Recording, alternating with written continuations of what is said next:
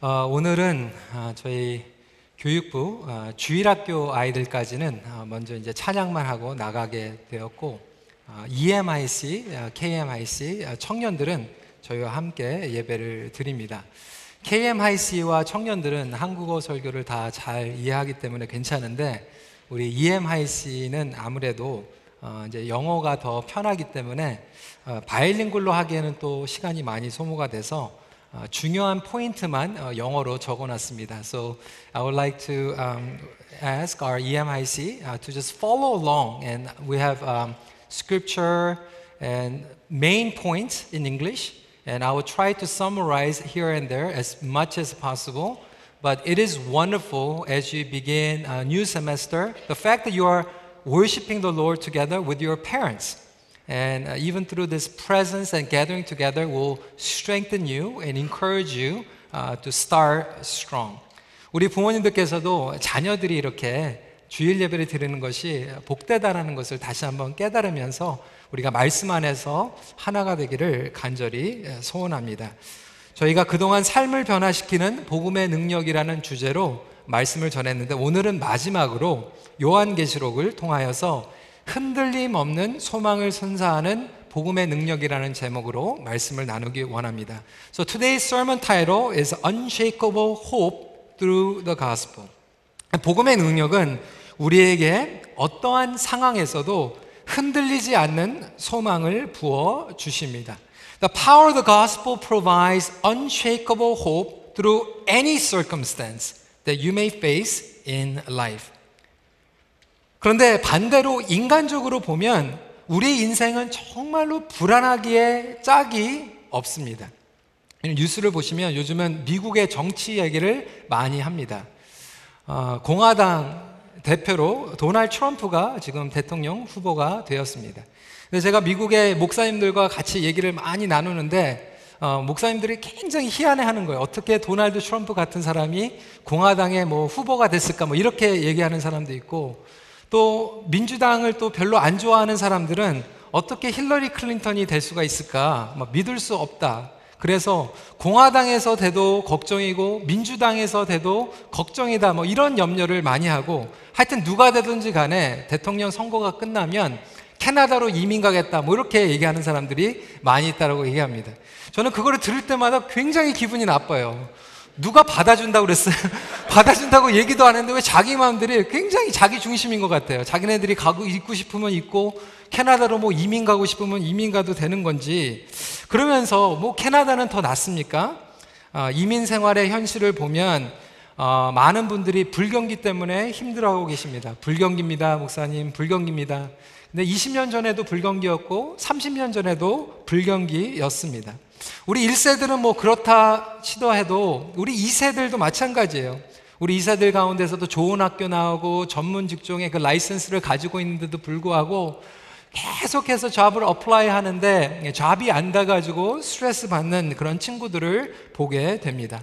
좋은 직장에 안정되게 다니고 같았는데 어느 날 갑자기 구조조정이 일어나고 해고를 당하고 또 직장을 잃어버린 그런 분들의 이야기도 듣게 됩니다.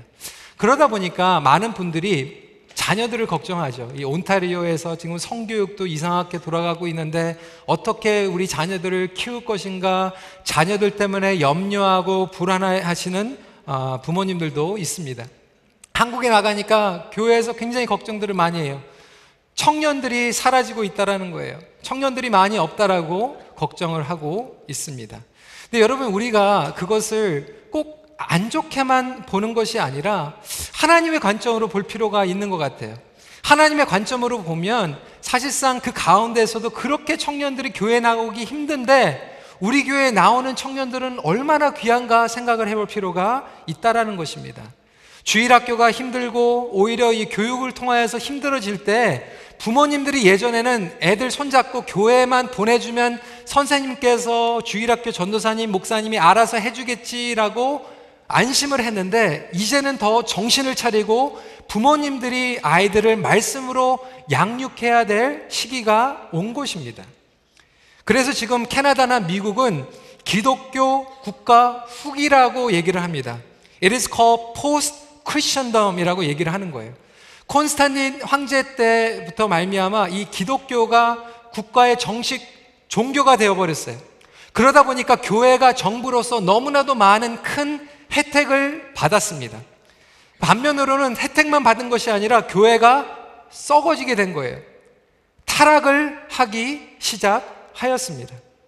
네, 지금 캐나다나 미국은 더 이상 기독교 국가라고 얘기하지 않고 12월 25일을 성탄절이라고 얘기하지도 못하고 Happy Holiday, Merry Christmas라고 얘기하면 무식한 거예요. Have a wonderful holiday season이라고 얘기할 정도로 기독교 국가 후기의 시기를 걷고 있다라는 거예요.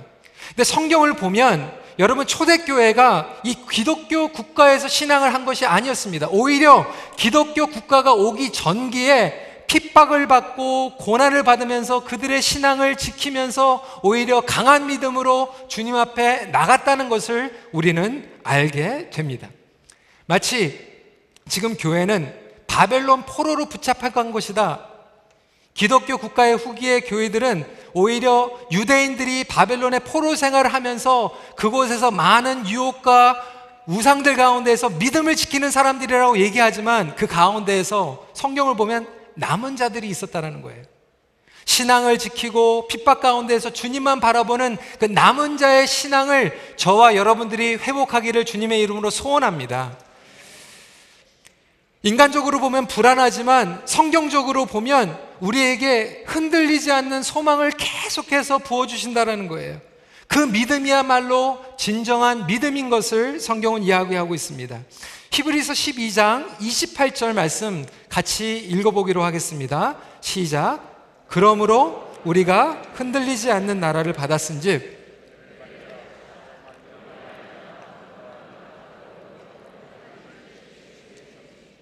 영어로 한번 읽어볼게요. Therefore, let us be grateful for receiving a kingdom that cannot be shaken. And thus, let us offer to God acceptable worship with reverence and awe. 우리의 상황은 계속해서 흔들리지만 하나님 나라의 복음은 인간적으로 흔들리지 않는다라는 것을 선포하고 있는 것입니다. 그래서 복음의 진목은 위기를 통하여서 돋보이는 것을 성경은 증거하고 있어요. 아무리 어렵다고 해도 복음 안에서 소망을 빼앗아 갈 수는 없는 것입니다. 소망을 빼앗아 가는 것은 상황이 아니라 불신입니다.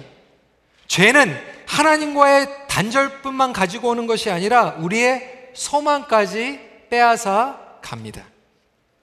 그렇다면 사랑하는 성도 여러분, 여러분들은 소망을 가지고 계십니까? 소망 가운데 거하시는 저와 여러분들 되시길 주님의 이름으로 축원합니다. But there is a difference between those who have a hope and do not have a hope. 소망이 있는 자와 소망이 없는 차이점이 있죠. 소망이 있는 자들은 아무리 어려운 상황이 와도 기쁨이 있고 활기가 있고 열정이 있고 힘들어도 견뎌냅니다. 이번에 우리 하이 씨가 You went to Turks and Caicos and I heard that you suffer a lot. 40도 이상의 온도가 되는데 거기에서 샤워를 못한 거예요. 애들이 얼마나 냄새가 났겠어요. I'm sure you were smelling and you felt really dirty and gross. 근데 샤워도 우리 거기 목회자들이 얼마나 strict 했는지 딱 3분, 3분 안에 샤워를 해야 되는 거예요. 물이 하나씩 하나씩 떨어지니까 그 3분밖에 샤워를 하지 못하는데 그 샤워를 하면서 애들이 이렇게 얘기를 했대요. 집에 가면 우리 1시간씩 샤워하자. We can take one hour cold shower or hot shower, whatever you are expecting. 그런데 그래도 그러한 기대가 있고 소망이 있으니까 어려움을 견뎌내더라는 거예요. 우리 아이들이. 어떤 분들은 일을 하면서 소망을 가지고 있어요. 무엇이 소망입니까? Early retirement. 빨리 이 retire 해가지고 freedom 55. 그래가지고 나중에 일 안 가고 뭐 골프 많이 치고 유럽으로 뭐 하와이로 뭐 여행 다니면서 이렇게 살아야지 뭐 그런 소망을 가지고 살아가는 분들이 있습니다. 어떤 분들은 뭐 다른 거 없어요. 그냥 mortgage 다 pay off하는 게 소망이에요. 그래가지고 여러분 이 Canadian hope이 그거예요. CIBC나 뭐 TD 뭐 mortgage 그런 거 다 이렇게 광고 나오면 나중에 막 celebration 하는 게 Congratulations, you paid off your mortgage. 그냥 그거 보면서 그냥 목에 목단 것 같이 mortgage 단 것 같이 이렇게 힘들게 살아가는 분들이 있습니다. 어떤 분들은 여러분 자식이 소망이에요. The children is your hope. 우리는 힘들지만 우리는 일세니까 그렇다 치고 우리 자녀들이 좋은 학교 가고 장가 잘 가고 시집 잘 가서 잘 사는 거 보면서 그렇게 살면 행복하겠다 그런 소망으로 살아가는 분들이 있어요. 어떤 분들은 그런 거 다 없는데 그냥 낙관주의로 살자. positive thinking. 그냥 무조건 좋다라고 생각하면서 살아가자 하면서 그렇게 소망을 얻기 원하는 분들이 있을 거예요. 그런데 이러한 소망들은 다 주관적이라는 거예요. 세상적이라는 거예요. 아무런 보장이 없는 소망이 될 수 있다라는 거예요. 그런데 오늘 성경이 얘기하고 있는 소망은 그런 소망이 아니라 생겼다가 없어지는 소망이 아니라 영원한 소망이라고 이야기를 하고 있습니다. 그렇다면 복음이 선사하는 소망은 어떠한 소망일까요? Where does unshakable hope come from? And how do we build unshakable hope through the gospel? So here we go for EMIC, three main points.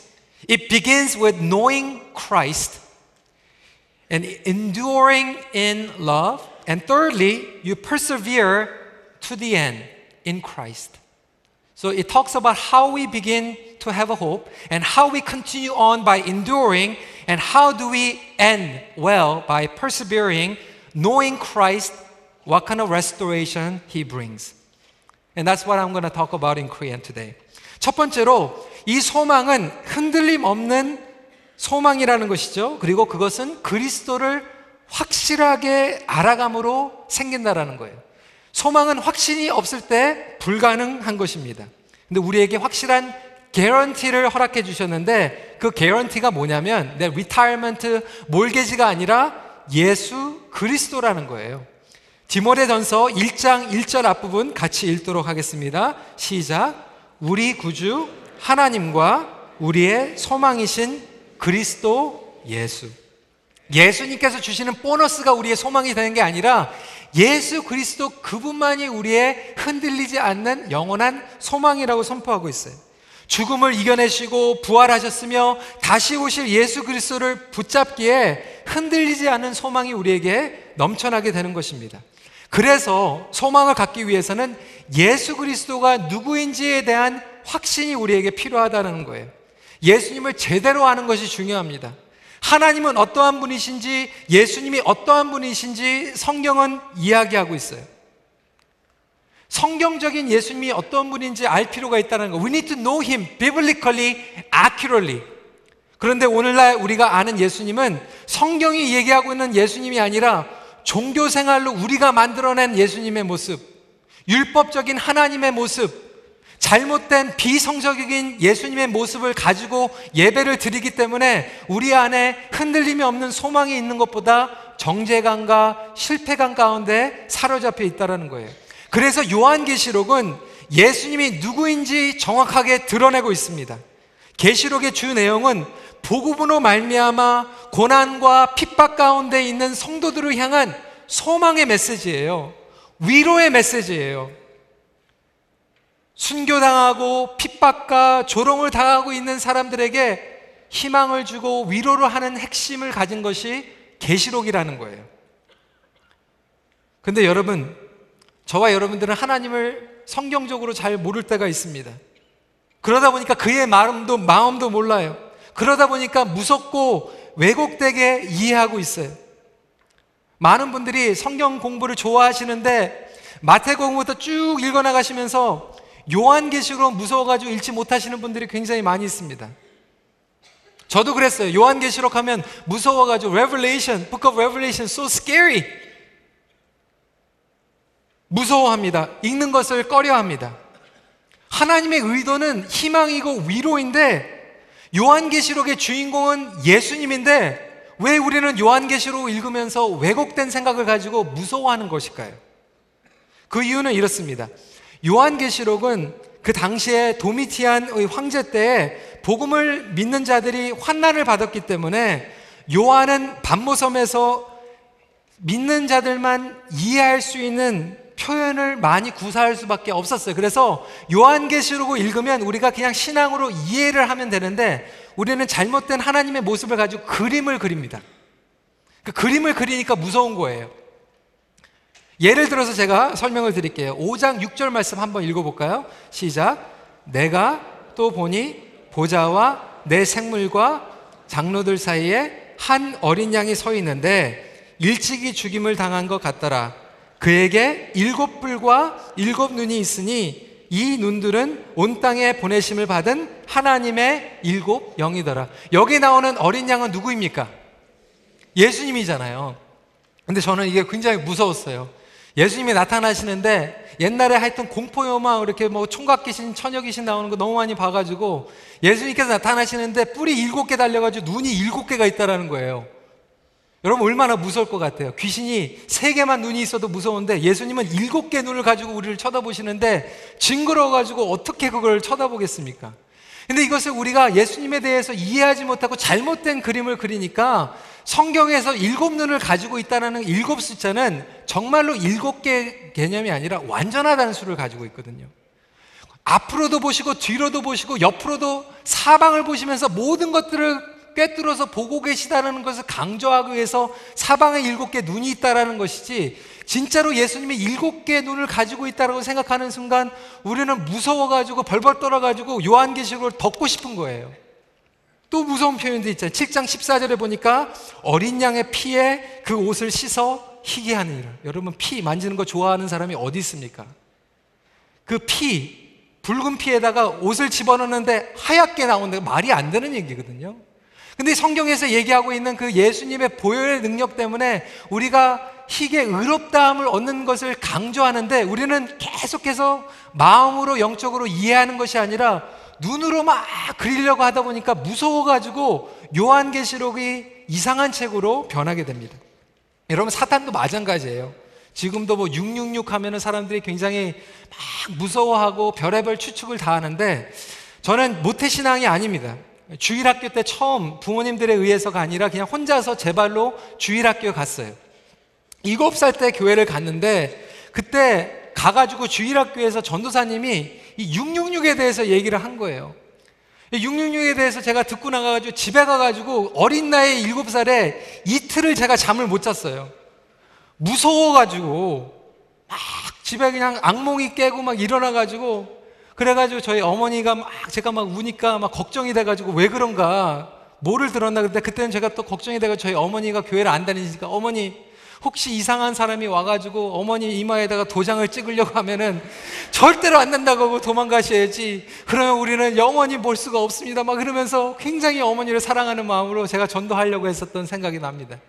예, 여러분 그런 생각이 지금도 뭐 옛날에는 뭐 크레딧 카드가 666이고 뭐 유럽에 뭐가 666이고 뭐 컴퓨터가 666이고 뭐 이게 666이고 뭐 이렇게 하면서 별 상상을 다 하면서 하나님께서 우리에게 주신 그 666에 대한 상징이 뭐냐면 하나님의 완전한 숫자 조금 벗어난 완전한 것 같지만 조금 벗어난 우리를 속이고 있는 그 상징의 사탄에 대해서 얘기하고 있는데 우리는 아직도 마음으로 영적으로 이해하는 것이 아니라 그림으로 엉뚱한 상상을 하면서 워낙 샤머니즘 토속적인 신앙과 짬뽕을 해가지고 마침 예수님이 그냥 처녀가 그냥 시집 가기 전에 그냥 죽으면 서러워가지고 처녀 귀신으로 나타나는 것처럼 예수님이 그냥 일곱 개 눈을 달고 뿔을 달고 와가지고 우리한테 찾아오는 것처럼 생각하면서 나갈 수 있다라는 거예요. 근데 여러분 우리가 잘못 알고 있으면 기다리면서도 두려움만 오게 됩니다. 사단이 얘기하는 것은 잘못된 내용이에요. 잘못된 날짜, 잘못된 내용을 가지고 우리를 힘들게 하고 낙심을 주고 믿음을 포기하려고 만든다라는 거예요. 제가 이 얘기를 할까 말까 그러다가 1부에서는 얘기를 했고 2부에서도 인터넷에 나가기 때문에 이걸 얘기해도 될지 모르다가 그래도 오늘 좀 여러분들이 어, 분위기가 좀 괜찮아서 좀 얘기를 해야 될 것 같아요. 제가 중학교 1학년 어, 때 누구 어느 여학생한테 이렇게 호감을 가진 적이 있어요. 근데 그 호감을 가졌던 이 역사, 학생이 있었는데 뭐 제가 뭐 아, 이렇게 막 좋아했던 건 아니고 그냥 친구들이 어, 희성아 너는 누구 좋아해? 그리고 다 남, 남자들이 좋아하는 학생들이 있거든요. 그래서 저도 어, 누가 좋다고 이제 그랬는데 어느 날 제가 편지를 받은 거예요. 그 학생으로부터 어, 희성아 어, 맨날 며칠에 어, 점심 시간에 어, 매점으로 이렇게 나오면 우리 같이 또 빵도 먹고 뭐 이렇게 하자. 그래가지고 제가 그 편지를 받았어요. 얼마나 이게 굉장히 그 기분이 좋았겠어요. 막 심장도 이렇게 뛰고. 그래서 그날은 또 제가 또 제일 좋아하는 옷을 입고 식사도 그냥 되게 빨리 하고 그 다음에 이제 매점에 딱 내려가가지고 그 시간에 이제 기다리고 있었죠. 어, 10분이 지나고 20분이 지났는데 안 나타나는 거예요. 제가 바람을 맞은 걸까요? 바람이 맞은 게 아니었어요. 뭐였냐면 제 친구가 장난을 써가지고 여자 글씨로 해가지고 써가지고 제가 기다리는 동안 걔네들은 막 키키키키 막 웃으면서 이거 보고 있었던 거예요. 아 제가 좀 노련했으면 그냥 나가기 전에 좀 멀리서 이렇게 지켜보고 있다가 그 학생이 이렇게 나가면 그때 그냥 참 자연스럽게 나갔으면 참 멋있었을 텐데 그걸 제가 너무나도 순진해가지고 먼저 나갔다가 이렇게 챙피를 당한 적이 있습니다. 그 내용은 이거예요. 우리가 무작정 기다린다고 좋은 게 아니에요. 내용을 받고 기다리는 것도 중요하지만 정확한 내용을 가지고 누가 우리에게 어떠한 의도를 가지고 있느냐를 이해하고 기다리는 것이 중요한데 우리는 막상 잘못된 믿음, 왜곡된 하나님의 모습을 가지고 기다리고 있기 때문에 무섭던지 생각하고 싶지 않던지 이러한 양상을 보일 수밖에 없다라는 거예요. 근데 요한계시록을 시작하면서 하나님께서는 분명히 하나님이 어떠한 분이신지 예수님이 어떠한 분인지 이야기하고 있습니다. 1장 8절 말씀 같이 읽겠습니다. 시작. 나는 알파라 오메가라. 이제도 있고 전에도 있었고 장차 올 자요 전능한 자라. 계속 17절 18절 읽겠습니다. 두려워 말라 나는 처음이요 마지막이니 곧 살아있는 자라. 하나님이 어떠한 분인지 알면 두려워하지 않는다라는 거예요. 잘못 알고 있기 때문에 우리가 두려워합니다. 물론 경외하는 것은 중요합니다.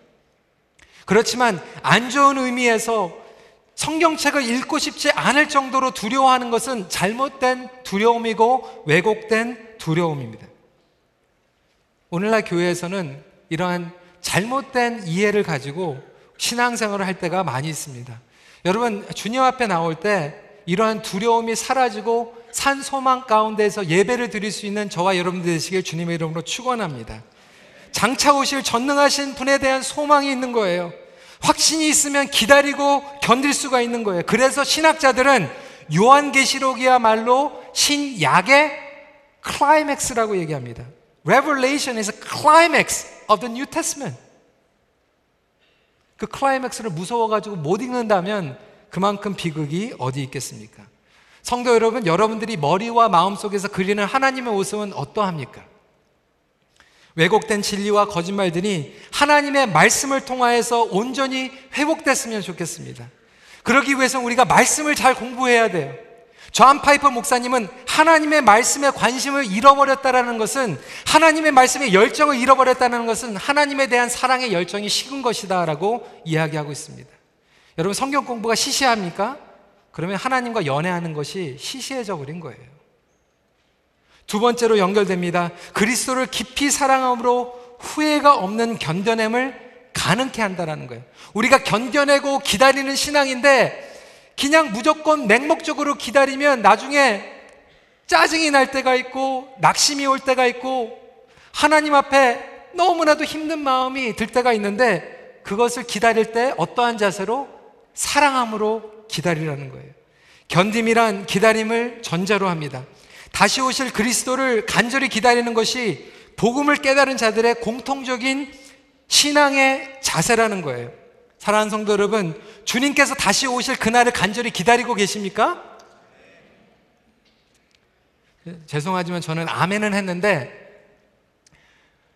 청년 때는 좀 원치 않았어요.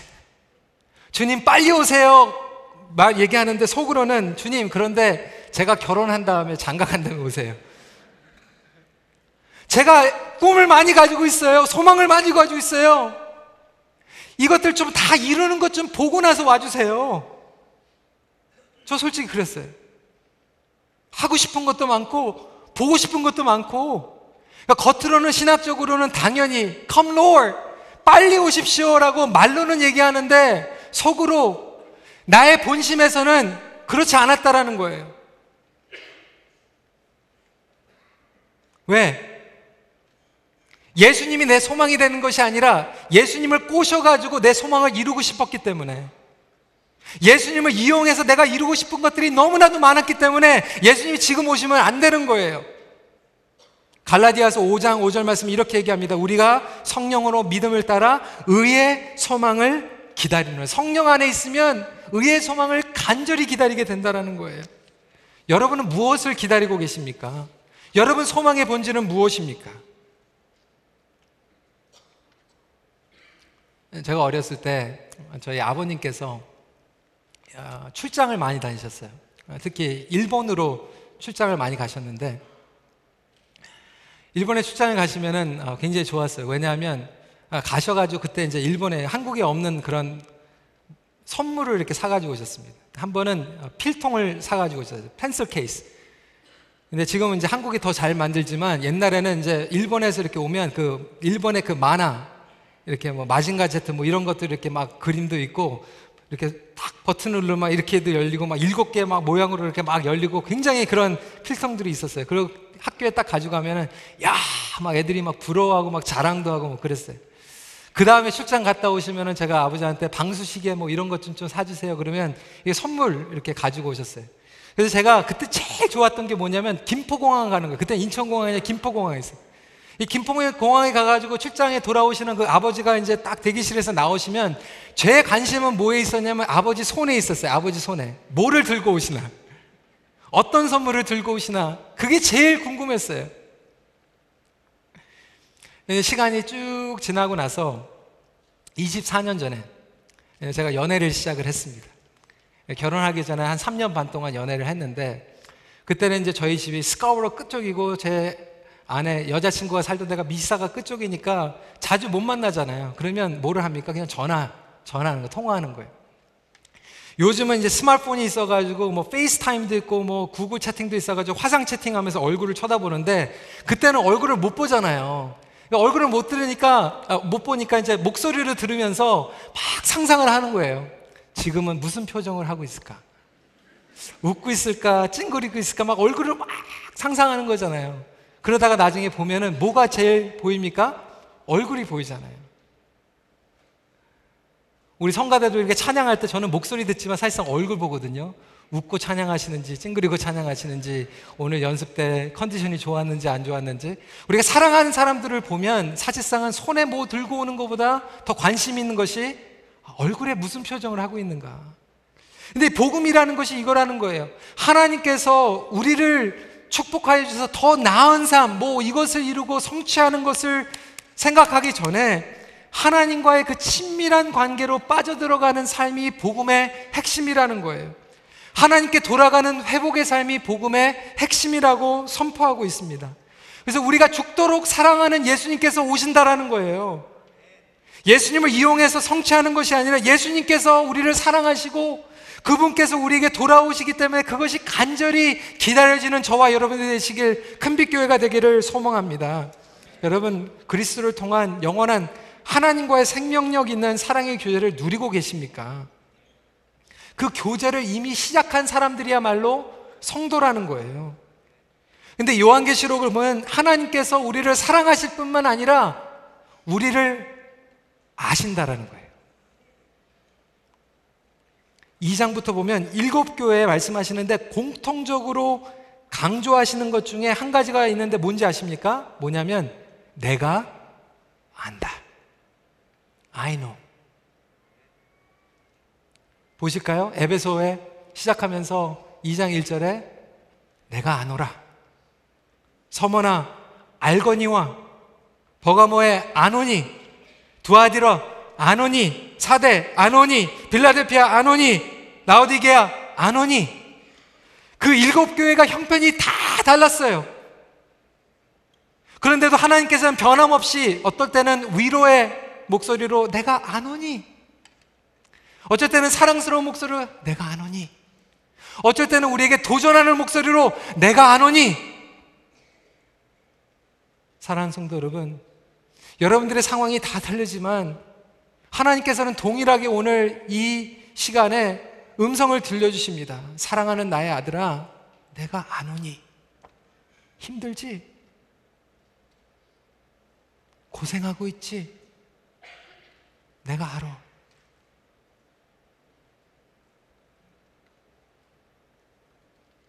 여러분 우리가 견딜 때요 그냥 이로 악물고 그냥 고집으로 맹목적으로 기다리면 화가 납니다 속상합니다 섭섭합니다 근데 사랑하는 사람, 그 사랑 가운데서 기다리면요, 아무리 힘들어도요, 그 힘들었던 것들이 사랑하는 사람의 얼굴을 보면요, 다 녹아집니다. 후회가 없어요.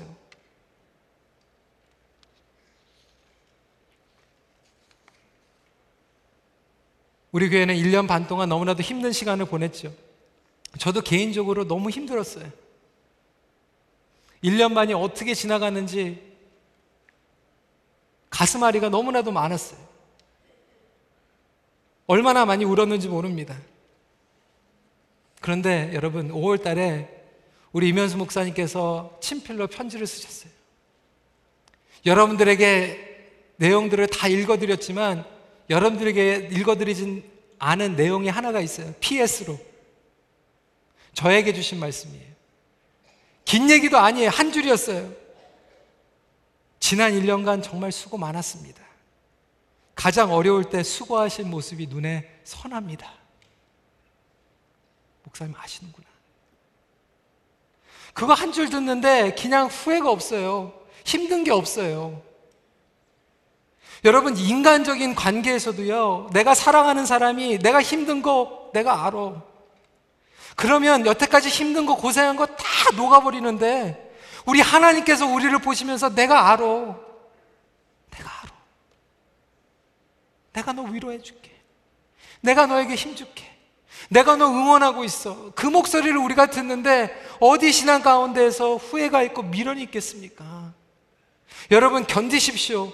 그런데 혼자의 힘으로 이 악물고 견디는 것이 아니라 주님 안에 그 친밀한 교제에 들어가서 믿음으로 승리하며 견딜 수 있는 저와 여러분들이 되시길 주님의 이름으로 축복, 아, 축복합니다. 그 사랑하는 사람 얼굴을 바라보면서 기다리는 거예요. 7장 17절 말씀이 이렇게 얘기하고 있습니다. 이는 보좌 가운데서 계신 어린 양이 그들의 목자가 되사 생명생, 생명수 샘으로 인도하시고 하나님께서 그들의 눈에서 모든 눈물을 씻어 주실 것입니다. 주님께서 오시면 여러분들의 눈물을 씻어 주신다는 거예요. 그분을 사랑하고 그분께서 우리를 아시기 때문에 그 소망을 붙잡고 살아갈 수 있으면 좋겠습니다. 마지막으로 복음이 주는 소망은 결론도 중요합니다. 거룩한 회복으로 결론이 맺게 된다라는 거예요.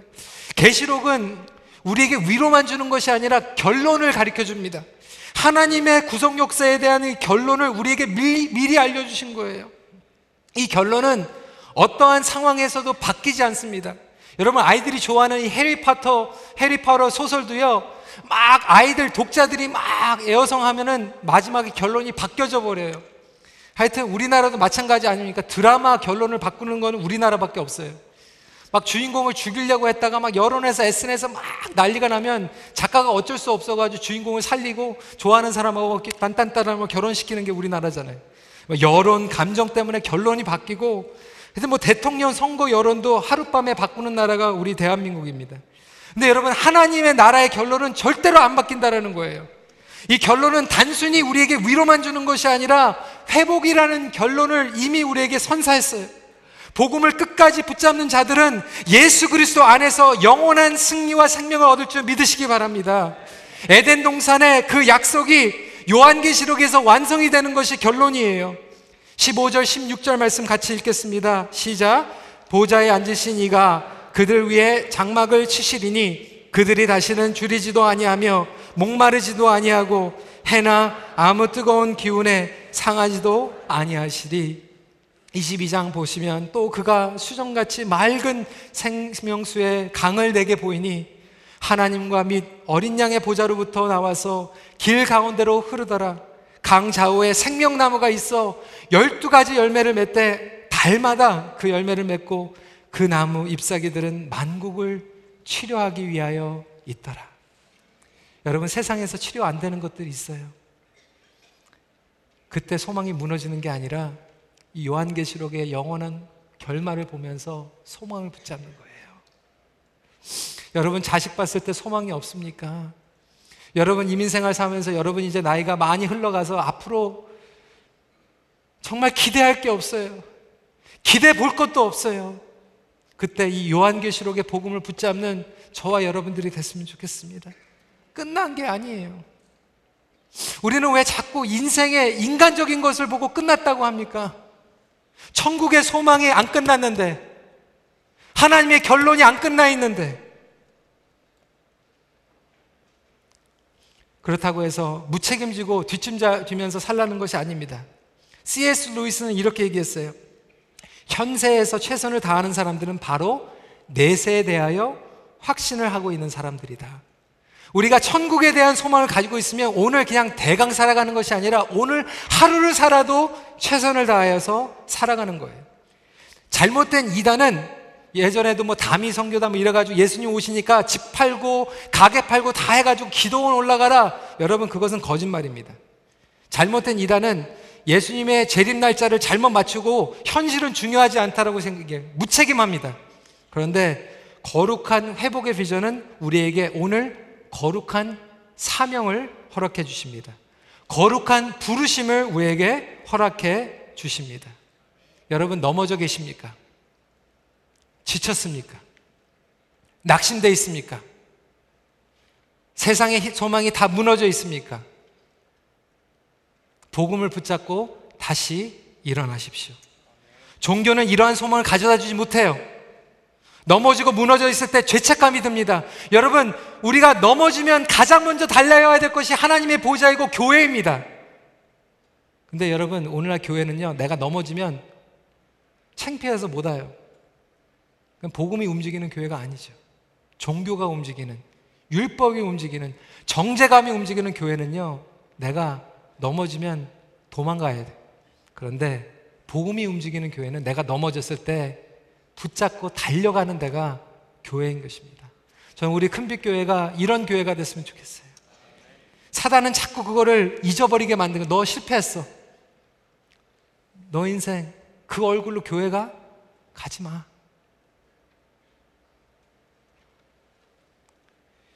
반대로 복음은 우리의 연약함과 실패 가운데서 결론을 알고 있기 때문에 다시 용기를 내서 일어나게 합니다. 로버트 브라우닝은 이렇게 얘기를 했어요. The best is yet to come. 최상의 것은 아직 오지 않았다. 몰개지 다 갚는 게 최상이 아니에요. 좋은 집에 이사 가는 게 최상이 아니에요. 내가 서, 사회에서 성공하는 게 최상이 아니에요. 예수님을 만나는 그날이 최상이라는 거예요. 그게 베스트라는 거예요. 그거 기다리는 거예요. 이 복음의 소망대로 회복되실 줄 믿으시기 바랍니다. 말씀을 정리합니다. 어떠한 상황에서도 복음으로 돌아가서 흔들리지 않는 소망이 되신 예수 그리스도를 붙잡고 은혜 안에서 살아가십시오. 우리 같이 기도하는 시간 갖겠습니다.